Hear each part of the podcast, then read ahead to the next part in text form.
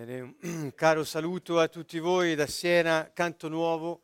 Siamo insieme per un'ulteriore sessione in questo viaggio eh, nell'amore per poter eh, comprendere meglio eh, ciò a cui Dio ci ha chiamati. Eh, vorrei subito ehm, entrare nel vivo di questa sessione, come vedete intitolata La ricerca dell'amore, perché come abbiamo visto la volta scorsa, il nostro spirito eh, è mosso eh, da delle sollecitazioni o sollecitudini interiori ad una ricerca di qualcosa e eh, ha una forza interiore, una potenza che lo muove per ottenerla. E abbiamo detto appunto che nel caso dell'amore eh, la sollecitazione, la spinta interiore che abbiamo a ricercarlo, ricercare l'amore, è questa spinta a entrare in relazione con gli altri e il motore, la potenza che spinge il nostro spirito verso questa ricerca è questa ehm, capacità innata di prendersi cura degli altri, di noi stessi, di interessarsi alle cose nostre e degli altri, cioè questa capacità di essere eh, presi dall'interesse per qualcuno o qualcosa, compresi noi stessi, che ci spinge a ricercare quell'amore connettendoci, entrando in relazione con gli altri.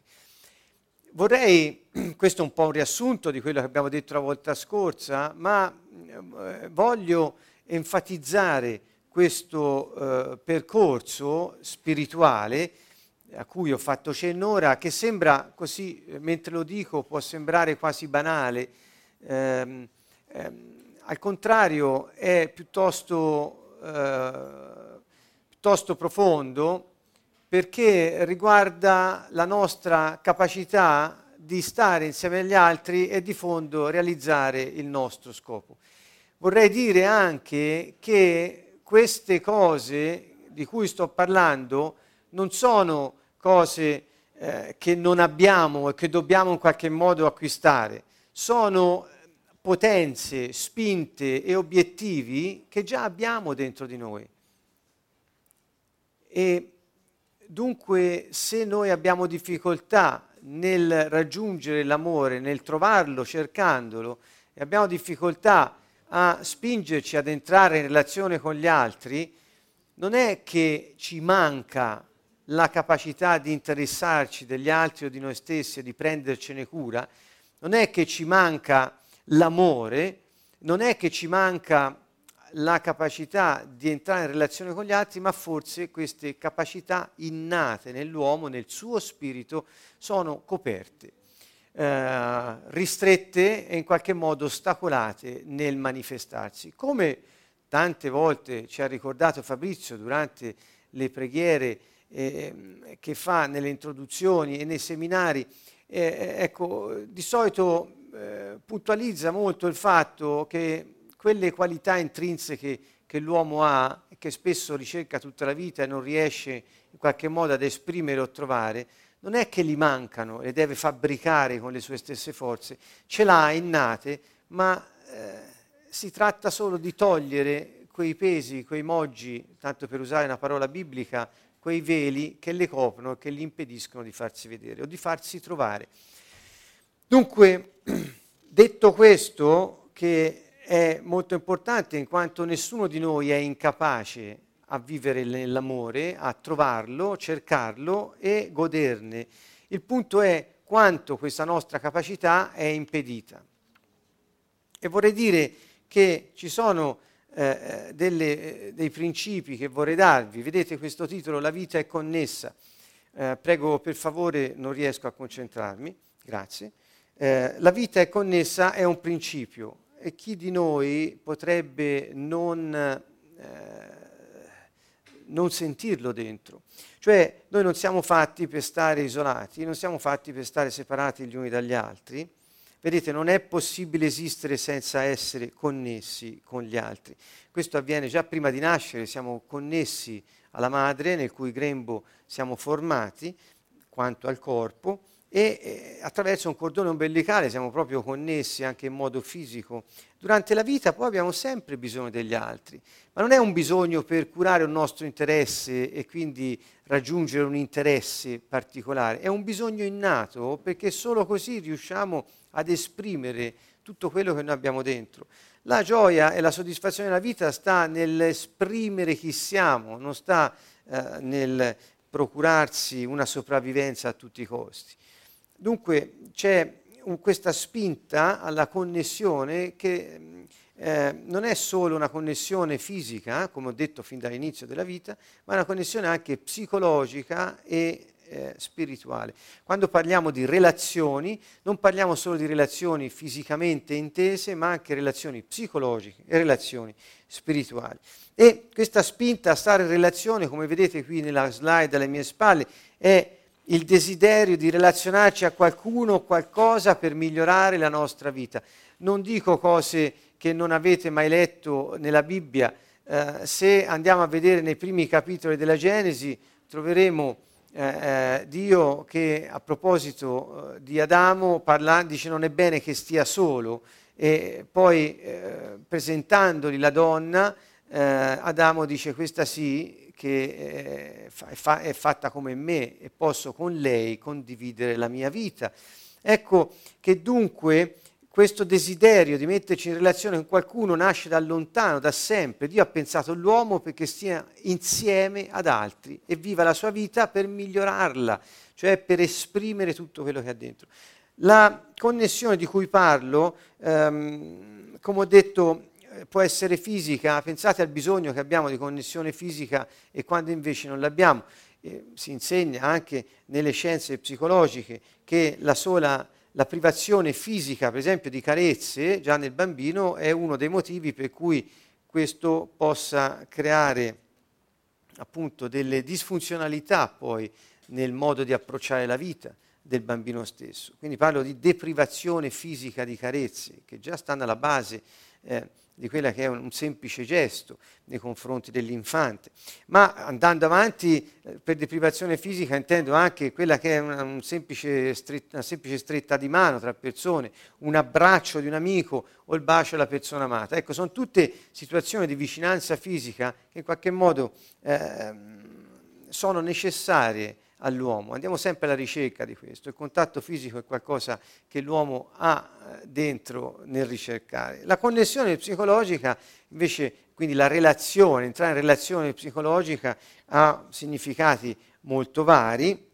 Eh, c'è questa necessità di appartenere a, mm, che l'uomo ha dentro di sé e questa necessità di appartenersi eh, manifesta attraverso interazioni psicologiche, in un gruppo ci porta a riconoscere il valore degli altri, a vedere il nostro espresso, cioè senza gli altri il nostro valore per, per, cosa è, per chi è. E così allo stesso tempo il non saper stare in relazione con gli altri è ciò che ci provoca il 99% dei nostri guai quotidiani. Non so voi, ma se ci pensate un attimo, le problematiche che avete avuto nella giornata sono quasi tutte date da una cattiva comunicazione con le persone, una relazione vissuta in modo burrascoso, un'altra vissuta per niente, insomma son, se, a sentire qualcuno sono sempre gli altri che procurano i guai, ma non è questo il fatto, è che abbiamo problemi nel relazionarci con le altre persone, eppure proprio questo che è nei confronti dell'uomo in senso lato il eh, motivo principale dei suoi problemi è il bisogno principe che ha per poter stare bene. Quindi vedete come se non impariamo a stare insieme agli altri nel modo che Dio vuole, certamente mm, ci manca qualcosa e eh, l'andiamo cercando tutta la vita, l'amore. Questa è una parola molto semplice che eh, tutti abbiamo anche fame di essere riconosciuti dagli altri. Vedete, quindi le, la fame di appartenenza, la fame di riconoscimento, eh, se noi non abbiamo gli altri, come possiamo in qualche modo soddisfarli? Anche questo è piuttosto intuitivo, forse logico, però sono sicuro che dentro di voi potete sentire qualcosa che riguarda questo.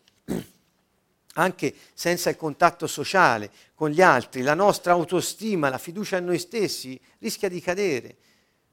Eh, quando invece eh, confidiamo nel nostro valore, e sentiamo di appartenere alla società umana quando stiamo in relazione con gli altri. Quindi c'è qualcosa qui, questo fatto di stare insieme agli altri, che ci permette al contempo di stare insieme a noi stessi in un modo diverso, soddisfacente e pieno. Non possiamo trascurarlo. Ecco qui una parola molto semplice, amore. Questa parola senza la relazione tra le persone non ha senso.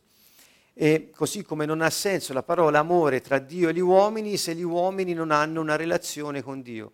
Eh, ripeto, molte volte l'ho detto proprio da questo, da questo palco qui, eh, la religione è qualcosa che ci pone in una condizione diversa. Uno può avere una convinzione mentale di una qualche dottrina o dichiararsi appartenente ad una qualche organizzazione religiosa senza avere una relazione con Dio, perché soddisfa il suo bisogno psicologico di adattamento per sopravvivere. Dunque la religione, intesa come ho già detto molte volte e ora ho appena accennato, prescinde dalla relazione tra l'uomo e Dio. Al contrario, al contrario, eh, la, la, vita, la, vita, che Dio ci ha proposto è fatta di relazione con Lui. Quindi quello di cui noi stiamo parlando non è religione per niente. Dunque capiamo che anche nel caso della relazione che abbiamo con Dio, l'amore è eh, l'elemento fondamentale proprio perché si tratta di una relazione nella quale noi entriamo. Eh, ci sono eh, sette motivazioni, così si, si ritrovano, eh, e qui riaccenno di nuovo ad una traccia su questo fornito da eh, studiosi di analisi transazionale, P- prima di tutto Muriel James, che voglio citare ogni volta che attingo alla, alla, al suo pensiero, perché è molto vicino al nostro. Eh, e individua sette motivazioni per connettersi, perché la gente entra in relazione con altri, perché non sempre si entra in relazione con la giusta motivazione. Vedete, ci sono motivi di tutti i generi, la corruzione, la vigliaccheria, la cortesia, la cooperazione, compagnia, compassione e comunione. Perché entri in contatto con qualcun altro? Perché ci entri in relazione? È una domanda utile che possiamo porci. Corruzione, che cosa vuol dire? Per esempio, quando noi manipoliamo con affetti amichevoli e relazioni che trattengono gli altri vicino a noi pur di soddisfare un nostro bisogno a spese degli altri.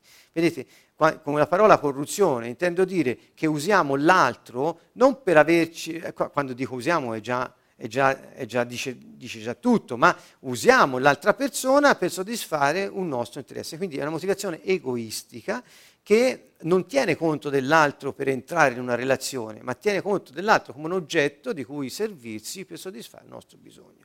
Quando entrate in relazione con qualcuno con questa motivazione, siete nella cor- siamo nella corruzione e il risultato non può essere felicità, tantomeno amore. Lo scopo, lo scopo, non è l'amore quando si entra in relazione con questo motivo, ma è proprio tornaconto. Quindi qui tutti i giochi psicologici, le manipolazioni, eh, anche inconsapevoli, non portano alla felicità. Anche inconsapevoli, perché la relazione non è sana. Perché? Perché la motivazione è corrotta. La forza è sempre quella di prendersi cura della relazione, ma in modo non autentico. Cioè mi preme tenere vicino a me quella persona, ma perché mi serve? Capite? In quel caso la motivazione è corrotta e quindi è una relazione non sana, l'amore non c'è. Uh, faccio, faccio, un esempio molto uh, estremo, per esempio lo spacciatore di droga che manipolando il consumatore se lo tiene stretto a sé pur di non perderlo perché eh, non gli compra più eh, eh, la, la, droga, la sostanza quindi in questo caso è evidente che la relazione non è sana, ma sempre di relazione si tratta e sempre di spinta a prendersi cura apparentemente dell'altro c'è, cioè ti fornisco quello di cui ha bisogno, ma in realtà ti trattengo con la manipolazione e con sostanze stupefacenti per tenerti stretto a me ed avere il mio tornaconto. Vedete quante relazioni possono esserci, questo forse è uno dei massimi gradi di corruzione a cui potevo eh, fare riferimento. Per esempio, favorire la prostituzione con la promessa di amore e protezione. Anche questa è una, eh, una relazione non sana perché fondata su motivazioni corrotte. che porta sì a una relazione, porta a un legame stretto, ma non d'amore. Vorrei evidenziare come la nostra ricerca è diretta a vedere come l'amore si sviluppa e si trova nelle relazioni. Dove non c'è l'amore, la relazione è corrotta, non è sana, non è autentica, non è utile. Um, per esempio, per esempio eh, ma credo di averveli già fatti, eh, basta anche avere relazione con delle persone, voler stringere relazione per avere dei favori o per continuare ad averne o per essere lodati e per avere appagamento e soddisfazione sotto questo profilo. Non so voi se vi è mai capitato di avere, stringere relazioni, che poi chiamiamo anche amicizie, per avere questi vantaggi. Se la relazione ha all'orizzonte o nel background questi vantaggi eh, a cui tendiamo, non stiamo vivendo la relazione nell'amore o l'amore per la relazione, ma stiamo semplicemente sfruttando la situazione che spesso creiamo ad arte per poter soddisfare il nostro tornaconto. Sto parlando di egoismo. Come vedete dove c'è l'egoismo non c'è l'amore. Dove c'è l'amore non può starci l'egoismo. Mi sembra che qui possiamo quasi già concludere la serie, vorrei eh, così in modo un po' scherzoso eh, riferirmi alla um, esaustività di questo concetto, perché egoismo vuol dire eh, eh, faccio tutto per soddisfare il mio bisogno senza tener conto eh, dell'altra persona e questo ci porta um, all'infelicità, anche se temporaneamente ti può portare a dire ho soddisfatto il mio bisogno, sopravvivo.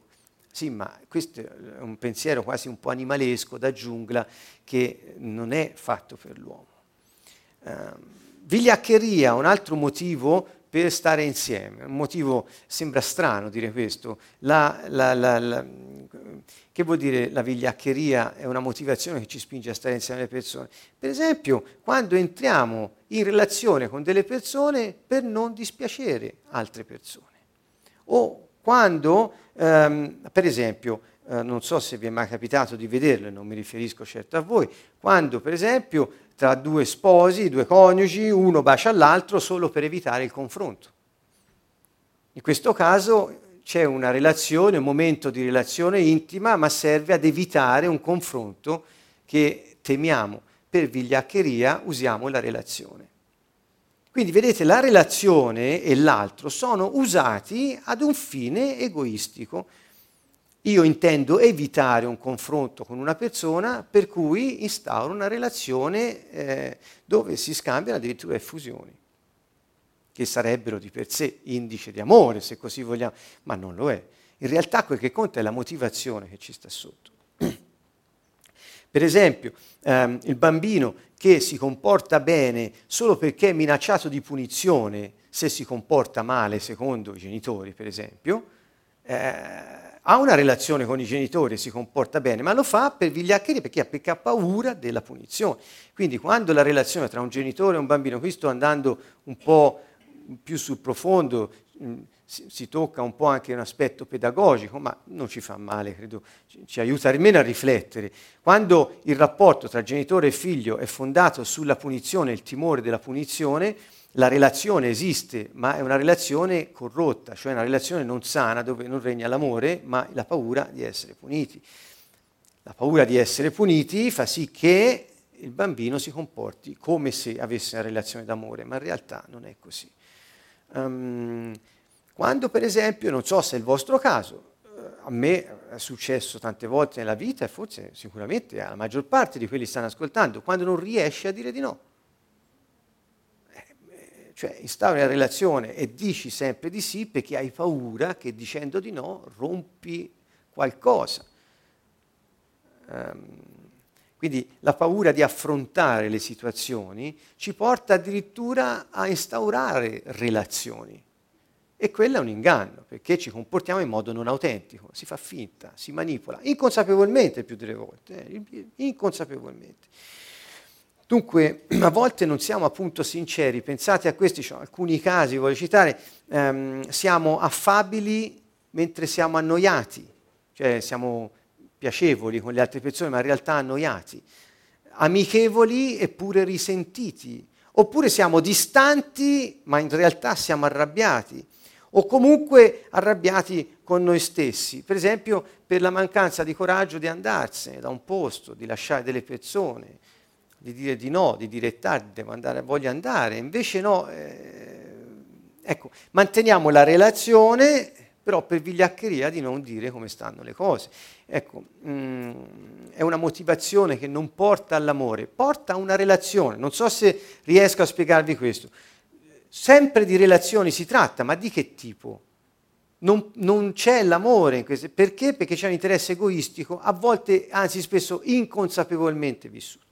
Gentilezza, anche qui eh, la gentilezza certamente viene dallo da, da, spirito gentile, eh, lo spirito è gentile, il nostro spirito è gentile di natura, ma il punto è che lo, la, la, la, gentilezza è rispettosa, non è servile. Quando la gentilezza è servile, non è gentilezza che viene dal nostro spirito, o meglio è distorta per ottenere uno scopo che non è l'amore. Lo spirito umano è gentile per natura. Quando è rispettoso ma non servile, sicuramente porta a una relazione amorevole. Al contrario, quando la gentilezza è servile, non porta a una relazione amorevole,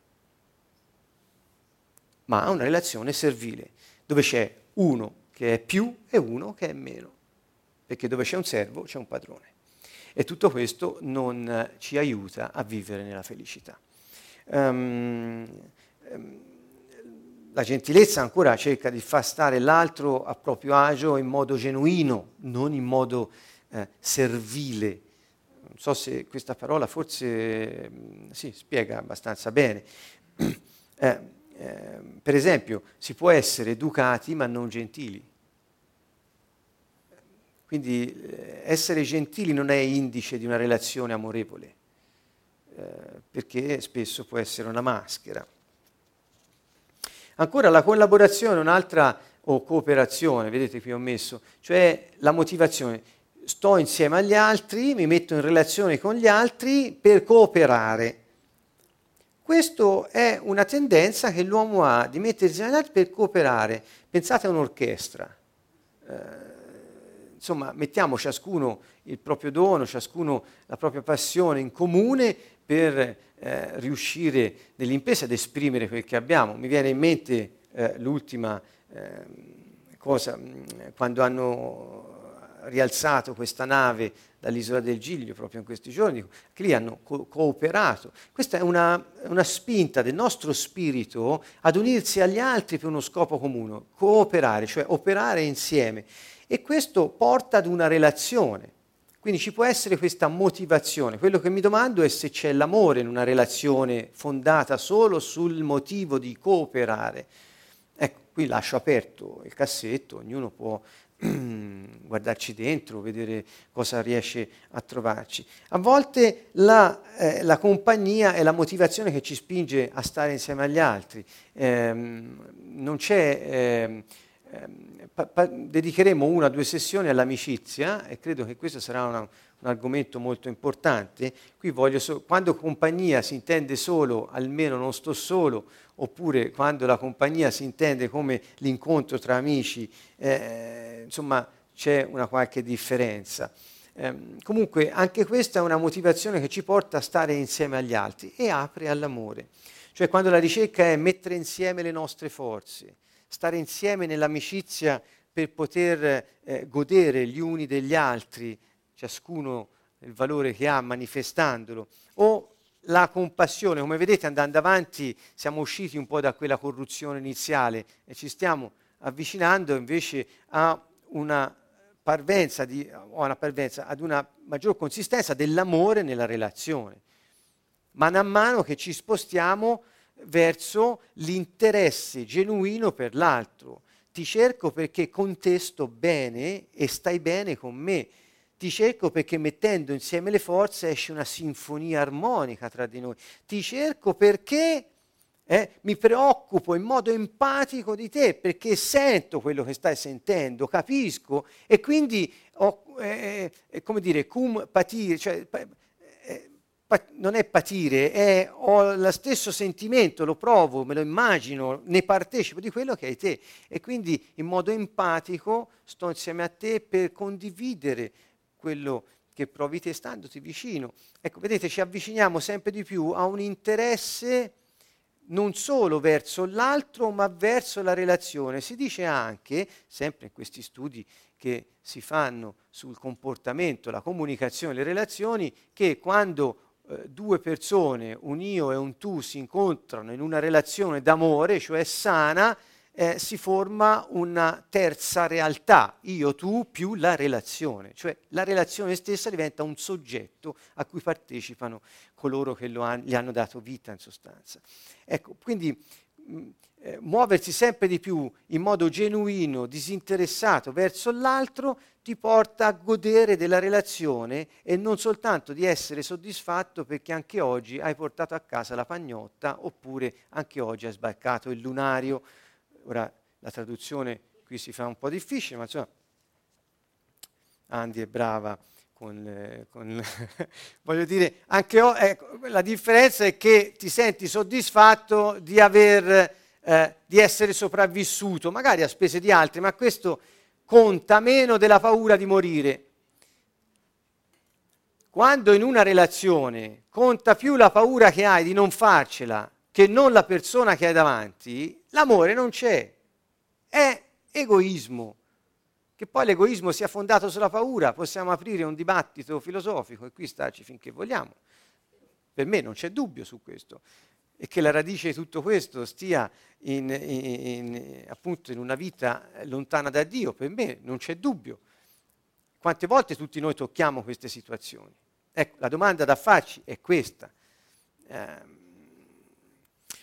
comunione, come vedete è un po' l'ultimo grado, la motivazione più piena perché si realizzi l'amore nelle relazioni, comunione, cioè quando una relazione è motivata dallo scopo, dall'interesse comune è sostenuta dall'alleanza tra le due persone, è eh, eh, governata dalla misericordia, cioè se cadi ti rialzo, qualsiasi cosa tu abbia fatto succede, io sono qui, ti rialzo, ti do una mano, lo ripeto, alleanza, misericordia, siamo insieme, l'interesse è comune, quello di cercare l'amore e di ricevere l'amore, entrambi eh, reciprocamente troviamo nella, nella, nella relazione eh, l'ambiente adatto per sviluppare questa nostra capacità e eh, l'alleanza che stringiamo è governata dalla misericordia, cioè non, quello, qualsiasi cosa farai, io sarò sempre lì a darti una mano.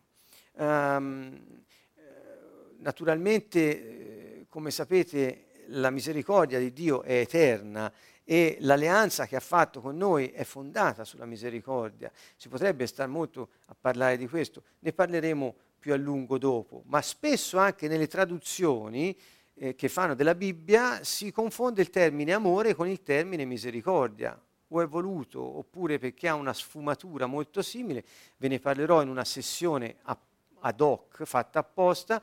Eh, nel termine ebraici il termine amore può essere anche inteso come misericordia. Dunque non c'è amore senza misericordia. La misericordia ha senso nelle relazioni. Se la misericordia vuol dire qualsiasi cosa tu farai, io ti rialzerò perché sono qui a darti una mano, e se non c'è un tu da rialzare, che ci fai con la misericordia? L'amore, se non c'è una persona, che ci fai?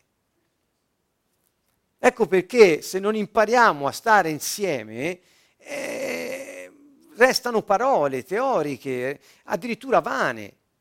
Dunque ehm, il nostro sforzo in questa serie è proprio questo, cercare di comprendere che questo amore noi lo possiamo, più che definirlo da un punto di vista linguistico, dal, il, il contenuto di una parola, noi cerchiamo di comprendere come si manifesta nella vita delle persone che lo cercano e lo vivono. E il primo punto è questo, soltanto nelle relazioni umane questo si sviluppa. E nella relazione con Dio questo si sviluppa. Quindi se non impariamo a stare in modo sano insieme, non possiamo vivere l'amore. Ancora, la motivazione per la eh, relazione come comunione, quando la mia motivazione è stare, fa, fare comunione con te, vuol dire che eh, io rifuggo, non, vo- non cerco manipolazioni, non, non ho preconcetti su di te, quindi sincerità, autenticità. Questi sono gli ingredienti di questa motivazione sanissima. Ancora, la relazione è uno, è uno scambio a doppio senso. Il desiderio fondamentale dell'uomo è dare amore e ricevere amore. Contemporaneamente, senza un tu questo non è possibile. E se io manipolo preconcetti sul mio valore, sul valore dell'altro, dov'è l'amore? Quindi più che prendere tanti dizionari e cercare di definirlo e poi andare a casa e vivere nello stesso modo, viviamo l'amore nelle relazioni che Dio ci ha dato da vivere e poi ci renderemo conto, ecco cos'è. Ci possono essere dei blocchi, come ho spiegato la volta scorsa, che operano sullo spirito in modo da impedire allo spirito umano eh, di esprimersi, di raggiungere ciò per cui pulsa, ci sono dei blocchi, oppure ho parlato di drenaggi o ancora di restringimenti. Quindi eh, via via entreremo in queste situazioni per vederli meglio. Eh, velocemente, perché voglio passare al, mh, al momento successivo molto importante, le decisioni della vita. Vedete, alcuni sono più fiduciosi, aperti di altri a entrare in relazione. Perché? Fiduciosi, vedete la parola, fiduciosi e aperti. Ora, se noi riprendiamo le spinte dello spirito, di cui ho parlato non solo l'altra volta, ma tante altre volte, ci sono tanti video ormai con queste, come riconoscere il nostro spirito. Eh, abbiamo parlato tanto di questo. Allora, fiducia e apertura sono le due caratteristiche della capacità, della spinta dell'uomo a trascendere per diventare uno con ciò che sta al di là del nostro naso. E non è solo Dio, ma sono anche le situazioni che non vediamo, le persone che non vediamo nel loro vero valore.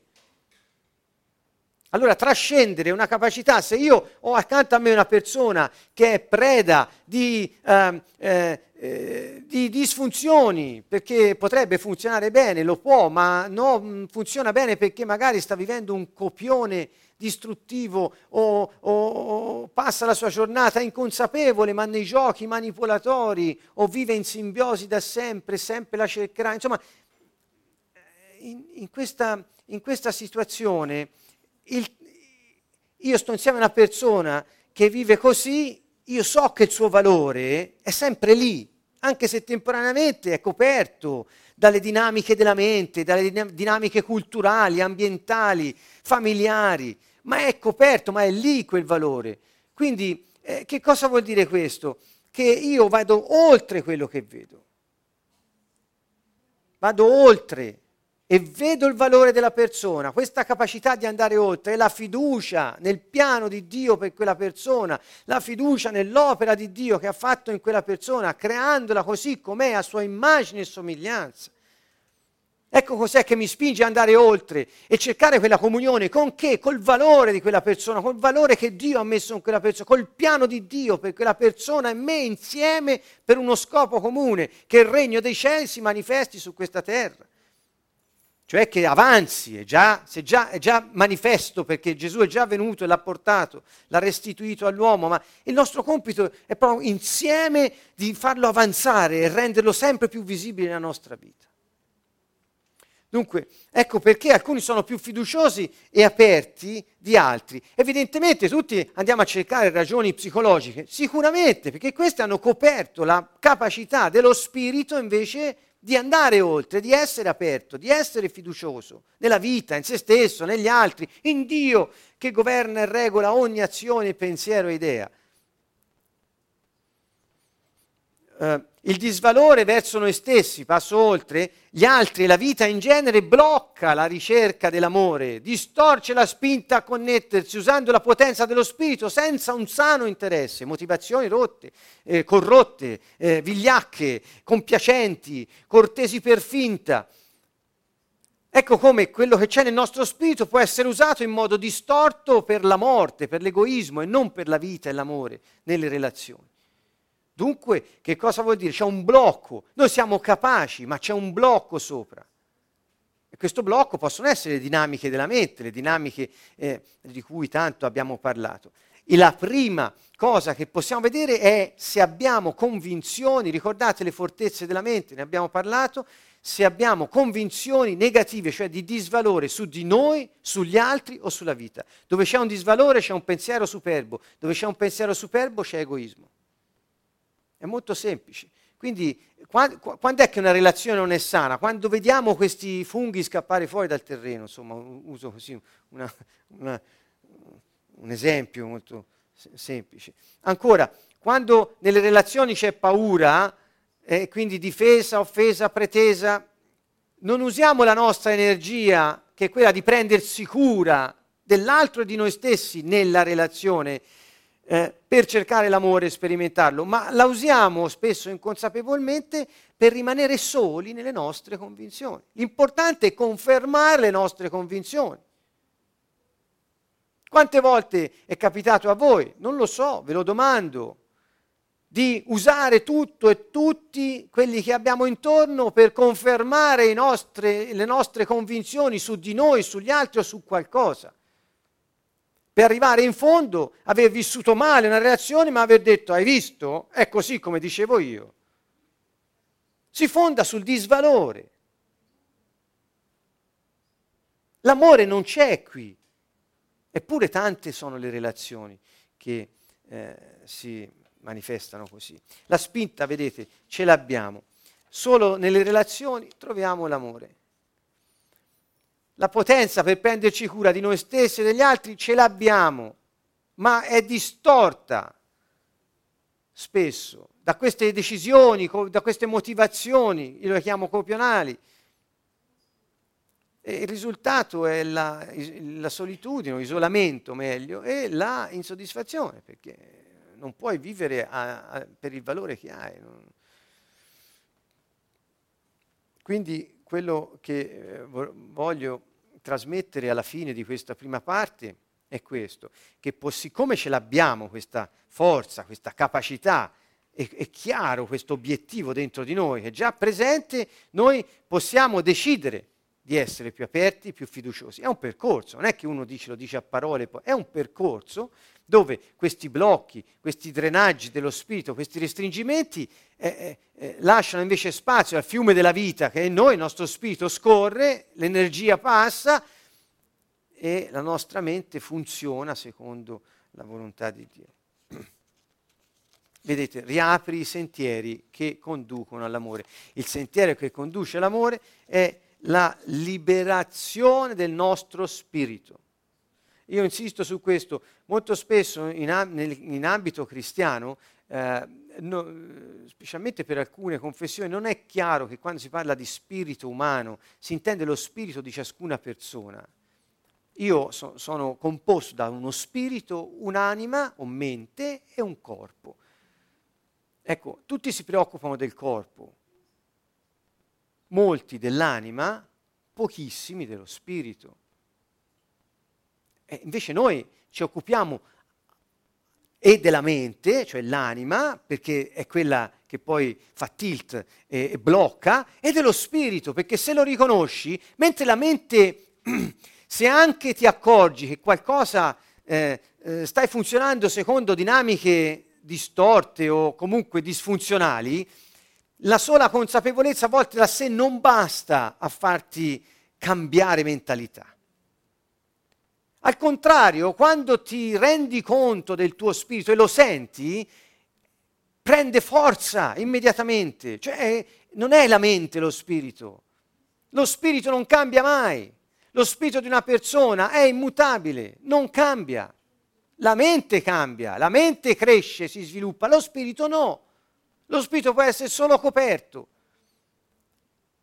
Dunque ecco che quando in un processo di demolizione di fortezze della mente e di rinnovamento della mente, di cambiamento della mentalità, noi ci accorgiamo di avere uno spirito con questa potenzialità e lo riconosciamo, mentre lo riconosciamo si apre, funziona in un modo diverso, si apre, inizia a fluire quelli che chiamano a volte potenza, a volte energia, a volte forza, chiamatela come volete. C'è qualcosa che inizia a scorrere perché riprende vigore. È come la fiamma di un fuoco che ci soffi sopra eh, eh, e come ci soffi sopra prende vigore. I ceppi no, perché se non li sposti, eh, parlo della mente, non, bisogna, eh, ma, ma la fiamma immediatamente riprende vigore. È qualcosa di meraviglioso. Allora prego tutti quanti, andate a leggere le scritture, le parti che riguardano lo spirito umano e scopriremo tanta bellezza. Ci sono due aspetti della ricerca, devo andare un po' più veloce perché voglio arrivare a qualcosa di importantissimo. Eh, cercare, l'ho già detto prima, lo ripeto, cercare qualcuno da, amare e trovare qualcuno che ci ami. Eh, questo è, diciamo, il, il, il doppio senso di circolazione dell'amore eh, non è mai a senso unico, se no non sarebbe amore, ma si chiamerebbe egoismo. Io sto bene, di te non me ne frega niente. Questo non, non fa parte di quello di cui stiamo parlando. La parola amore ha significati multipli, ne parleremo meglio un'altra volta. Qui li accenno soltanto, ho fatto un brevissimo elenco. L'attrazione sessuale, la spinta incondizionata verso l'altro, l'amicizia disinteressata, un desiderio, un profondo affetto, un'approvazione incondizionata. Sono tutte... Eh, significati che si danno alla parola amore. Da dove cominciare però per eh, trovare, diciamo, eh, per capirlo? Perché tutti questi significati, eh, sì, va bene, ma eh, come si agguanta? Come si, che vuol dire in realtà? Eh, ecco, come iniziare? io propongo questo, Marco 12, 29, 31. Ho preso questo brano del Vangelo di Marco dove Gesù riporta eh, frasi del Vecchio Testamento, quindi eh, la, la, la, parola di Dio è, è quella, eh, e, e, Gesù rispose, parlava dei comandamenti, rispondeva, avevano chiesto qual è, quali sono i comandamenti, eccetera. Dice, il primo è, ascolta Israele, il Signore Dio nostro è l'unico Signore, cioè non ce ne sono altri. Amerai dunque il Signore, vedete la parola, amerai perché molti anche dicono che l'amore è, e l'ho detto anch'io delle volte, e non, non, non, non lo ritiro nel senso, eh, come dire, che è negativo, va spiegato, va capito. Di, qualcuno dice l'amore è una decisione, l'amore è un comando, verissimo tutto quanto. C'è di più però, e noi lo stiamo un po' scoprendo, c'è di più. Vedete, qui è Dio stesso che dice amerai, sembra un comando, no? Amerai. Mm, il Signore Dio tuo con tutto il tuo cuore, con tutta la tua mente, con tutta la tua forza. Guardate il cuore, la mente e la forza. Vedete?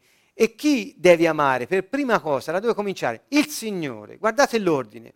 Il secondo è questo, amerai. Il verbo è sempre lo stesso, in greco è sempre lo stesso verbo e Gesù avrà usato sempre la stessa parola. Amerai il prossimo tuo come te stesso. Ecco gli altri due aspetti. Quindi da dove cominciare? Dal Signore e poi comincia dal prossimo e te stesso sullo stesso piano. Anzi, il come te stesso è la misura con la quale riconosci se ami il prossimo.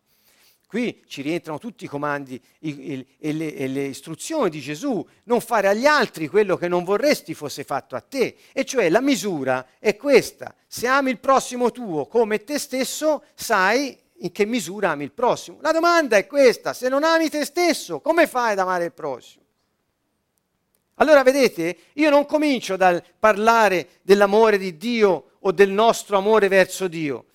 Stasera non inizio da questo, non inizio dal dire ah come amare il prossimo, come essere disinteressati verso gli altri. La domanda che io mi sono fatto, da dove cominciare, è qui.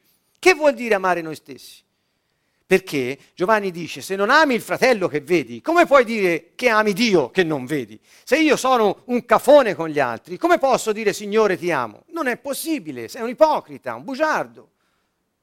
Si misura nella relazione con gli uomini.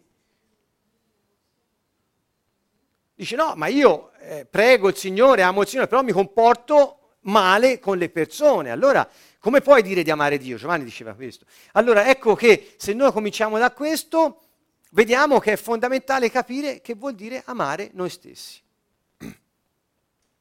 Per qualcuno può essere un terreno un po' scivoloso, ma mm, per noi direi di no. Eh, vediamolo meglio. Dice non c'è altro comandamento più importante di questi. Eh, vedete, usa non c'è altro al singolare, di questi al plurale. Quindi per Gesù è tutt'uno L'amore è il comandamento. Che vuol dire è il comandamento? È l'istruzione. Come puoi vivere bene? Ama il Signore, ama il prossimo come te stesso. E noi cominciamo da te stesso. Cos'è questo amore? Vedete, tre direzioni dove cercare di essere amati e amare. Tre direzioni, Dio, te stesso, il prossimo. Che vuol dire l'amore verso noi stessi? Allora, questa frase l'ho messa tra virgolette, se volete scrivetevela, mi sembra utile, per questo la segnalo. Il salutare, il sano amore verso noi stessi è l'accettazione della nostra essenza positiva, cioè del nostro valore, della nostra natura, siamo come Dio, e l'agire per cambiare gli aspetti del nostro comportamento che ci impediscono nel percorso verso l'amore cioè nel manifestare quella nostra essenza positiva. Allora, lo vogliamo rivedere un attimo? Uno dice l'am- l'amor proprio. L'amor proprio inteso come egoismo, intanto pieno la pancia mia, poi gli altri se muoiono di fame, ma che me ne importa? Questo si chiama amor proprio, qualcuno lo chiama così, per dire egoismo. Usiamo la parola pure egoismo. Invece quando diamo l'amore verso noi stessi, o anche amor proprio, chiamatela come volete, non è altro che questo. Io mi, eh, come vedete, mi accetto non per quello che faccio, ma per quello che sono, secondo Dio e non secondo il mondo.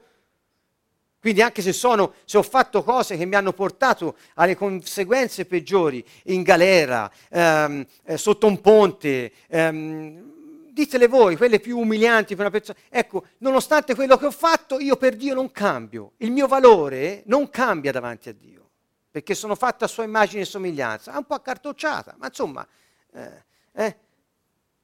dunque io mi accetto non per quello che sono, ma per, per, quello che faccio, ma per quello che sono, cioè ho uno spirito, una natura dentro, sono fatto come Dio, quindi mi accetto per il valore che ho.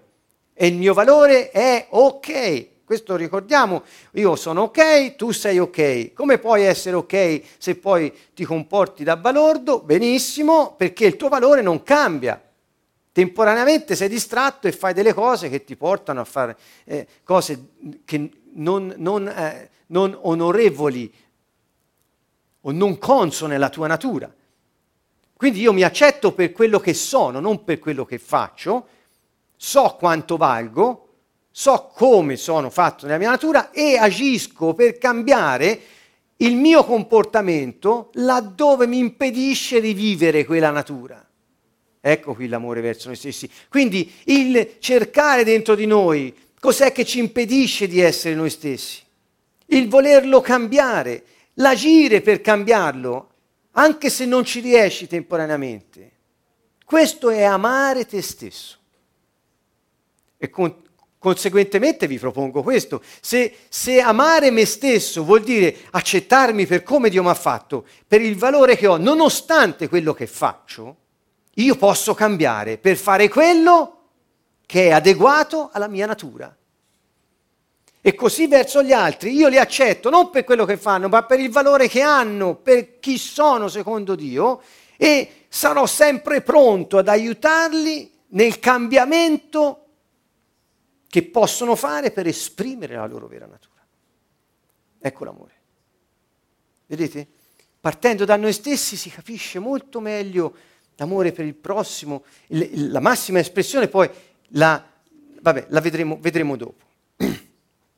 L'autoaccettazione, guardate, che cosa vuol dire? Non solo riconoscere le nostre capacità naturali, le abilità che abbiamo apprese, l'unicità della nostra personalità, non ignorarci, se senti qualcosa, delle emozioni, senti, non ignorarle, perché se ignori e ingoi le emozioni, stai reprimendo te stesso. Questo è solo un esempio, ci possono essere mille altri modi per ignorarci. Non essere eccessivamente indulgente con te stesso. Anche questo è un modo per auto eh, accettarti. Non essere eccessivamente affascinato dal tuo mondo interiore apprezzare le nostre sollecitudini a vivere, essere liberi, creare, capire, entrare in relazione, godere, trascendere. E ancora cercare modi positivi di esprimere queste sollecitudini. Questi sono modi per autoaccettarsi e contemporaneamente spingerci a cambiare il nostro comportamento.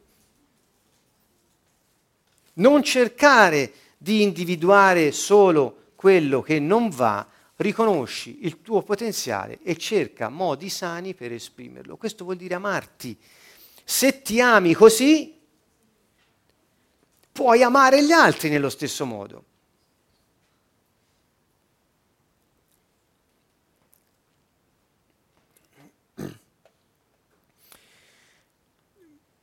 2 Timoteo 1,7, cioè questo esempio, Dio, in, Dio, infatti non ci ha dato uno spirito di timidezza. Io ho guardato il significato di questa parola senza voler entrare troppo, ma vuol dire viltà, paura, di nessun valore, meschinità.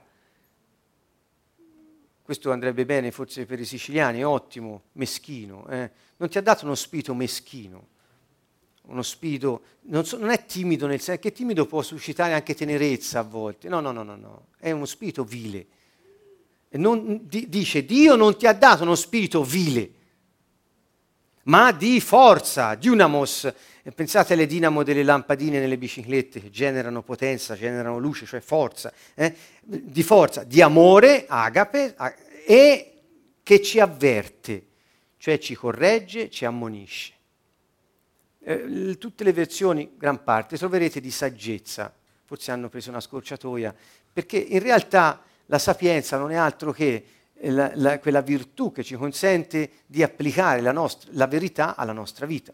Cioè ciò che è vero lo vivi. Questa è sapienza. La sapienza è questa. Allora, hanno preso la scorciatoia e ci hanno messo saggezza. In realtà la parola greca che è usata vuol dire correggere e ammonire. Cioè il nostro spirito ha una funzione di coscienza, ci richiama la verità sul giusto sentiero, ci incoraggia se facciamo bene. Quando dentro sentiamo quella vocina che dice stai facendo bene, forza, il coraggio che esce per autodeterminarsi nella ricerca della libertà. Che cos'è? È la nostra coscienza che ci incoraggia, è lo spirito umano che è in azione.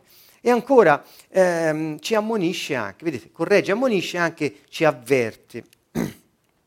Quindi questo è lo spirito che Dio ci ha dato, non vile, ma forte, pieno d'amore e capace di essere sapiente. Um, nella lettera ai Romani dice tutti quelli infatti che sono guidati dallo Spirito di Dio, costoro sono figli di Dio, guidati. Che vuol dire? Vuol dire che si comportano come vuole Dio.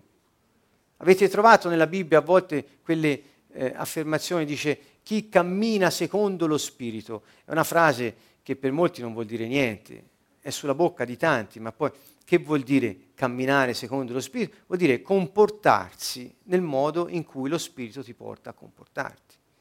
Vuol dire comportarsi, camminare vuol dire comportarsi. Eh, dice, e voi non avete ricevuto uno spirito, vedete, da schiavi, prima ha detto, non è uno spirito di viltà, non è, non è, uno spirito schiavo, per riportarvi nella paura, la paura fa scopa con la schiavitù, ma avete ricevuto lo spirito che ci rende figli e per mezzo della cui potenza gridia, gridiamo a Ba, il Padre. E lo spirito, qui si riferisce allo Spirito Santo, attesta insieme al nostro spirito che siamo figli di Dio. Dunque abbiamo questo spirito che è profondamente intimo nel nostro spirito, che è lo spirito di Dio con il nostro, che unito ci dà quella continua ehm, rassicurazione sulla nostra appartenenza a Dio e, su, e, e questo apre le porte all'amore di Dio verso di noi e alla nostra capacità di amare Lui, anche se non lo vediamo, perché abbiamo la capacità di trascendere, di andare oltre. Sappiamo vedere a domani, che sarà un giorno migliore, sappiamo andare oltre le circostanze, oggi non ho i soldi, domani si troveranno ho una relazione che non è sana, eh, domani mi comporterò così, quindi funzionerà. Cioè sappiamo andare oltre con l'immaginazione anche, con, ma soprattutto con la fiducia nel Signore nella vita, nel valore che abbiamo.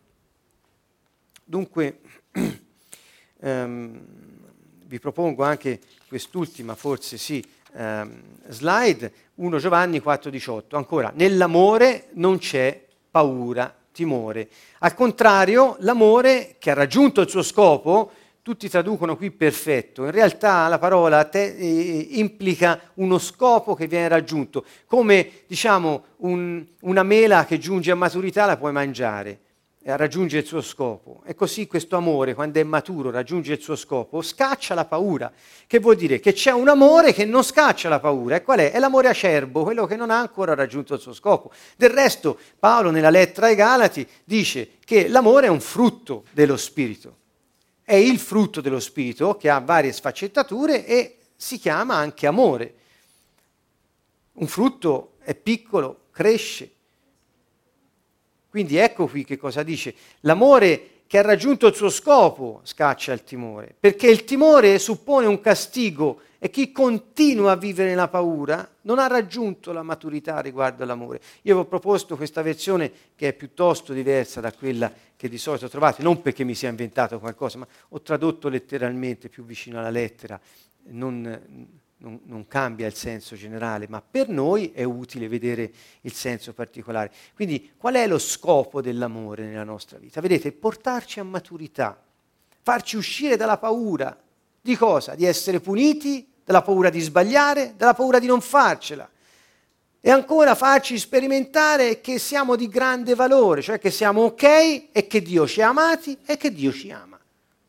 Ecco lo scopo dell'amore riempire la nostra vita di tutte queste cose. Vedete, nell'amore non c'è paura, quindi se sei nell'amore non c'è paura. Qual è lo scopo dell'amore? Farti uscire dalla paura. Di cosa? Vedete, il timore suppone un castigo, la paura di essere castigati, puniti, di sbagliare, di non farcela. Quanto è importante vivere nell'amore per stare bene con gli altri, con noi stessi e soprattutto insieme a Dio in questa nostra vita che Lui ci ha dato. Dunque, credo di aver esaurito il mio tempo e di avervi dato eh, due o tre dritte eh, informazioni che sono utili. Dove iniziare? Da dove iniziare per capire cosa vuol dire l'amore? Beh, quando Gesù dice qui sta tutto, ama il Signore, ama il prossimo come te stesso, quelle tre cose. E cominciamo da noi stessi, perché è sempre bene cominciare da noi. Quando la, gente dice, ah, io voglio che, che, che, lì cambi la situazione, che cambi il babbo, la mamma, il fratello, la sorella, dice, ma cambia te, insomma, ecco la prima cosa. E così quando vogliamo capire l'amore, inizia a capire se ti ami, perché se non ti ami non puoi esprimere l'amore verso gli altri. Così ci dice il Signore, ed è un po' la realtà, vedetevi bene. Quando uno si comporta in modo ipercritico verso se stesso, in generale è ipercritico anche verso gli altri. Vedete, eh, quando uno è tenero verso se stesso, è tenero anche verso gli altri. Cioè non ci vuole fare tante filosofie su questa cosa, si sente tutti ed è, ed è alla portata di tutti quanti. Bene, dunque, la autoaccettazione, lo ricordo e così chiudo, vuol dire accettarsi per come Dio ci ha fatti, anche se temporaneamente siamo distratti, e cercare il cambiamento nel nostro comportamento per esprimere la nostra vera natura, che non è quella che a volte mostriamo quando seguiamo e ci comportiamo in modo diverso da come dice Dio. Bene, con questo vi saluto, eh, qui dal Canto Nuovo vi salutiamo tutti, ci vediamo mercoledì prossimo per un altro capitolo della ricerca dell'amore. Un caro saluto a tutti da Siena, Canto Nuovo.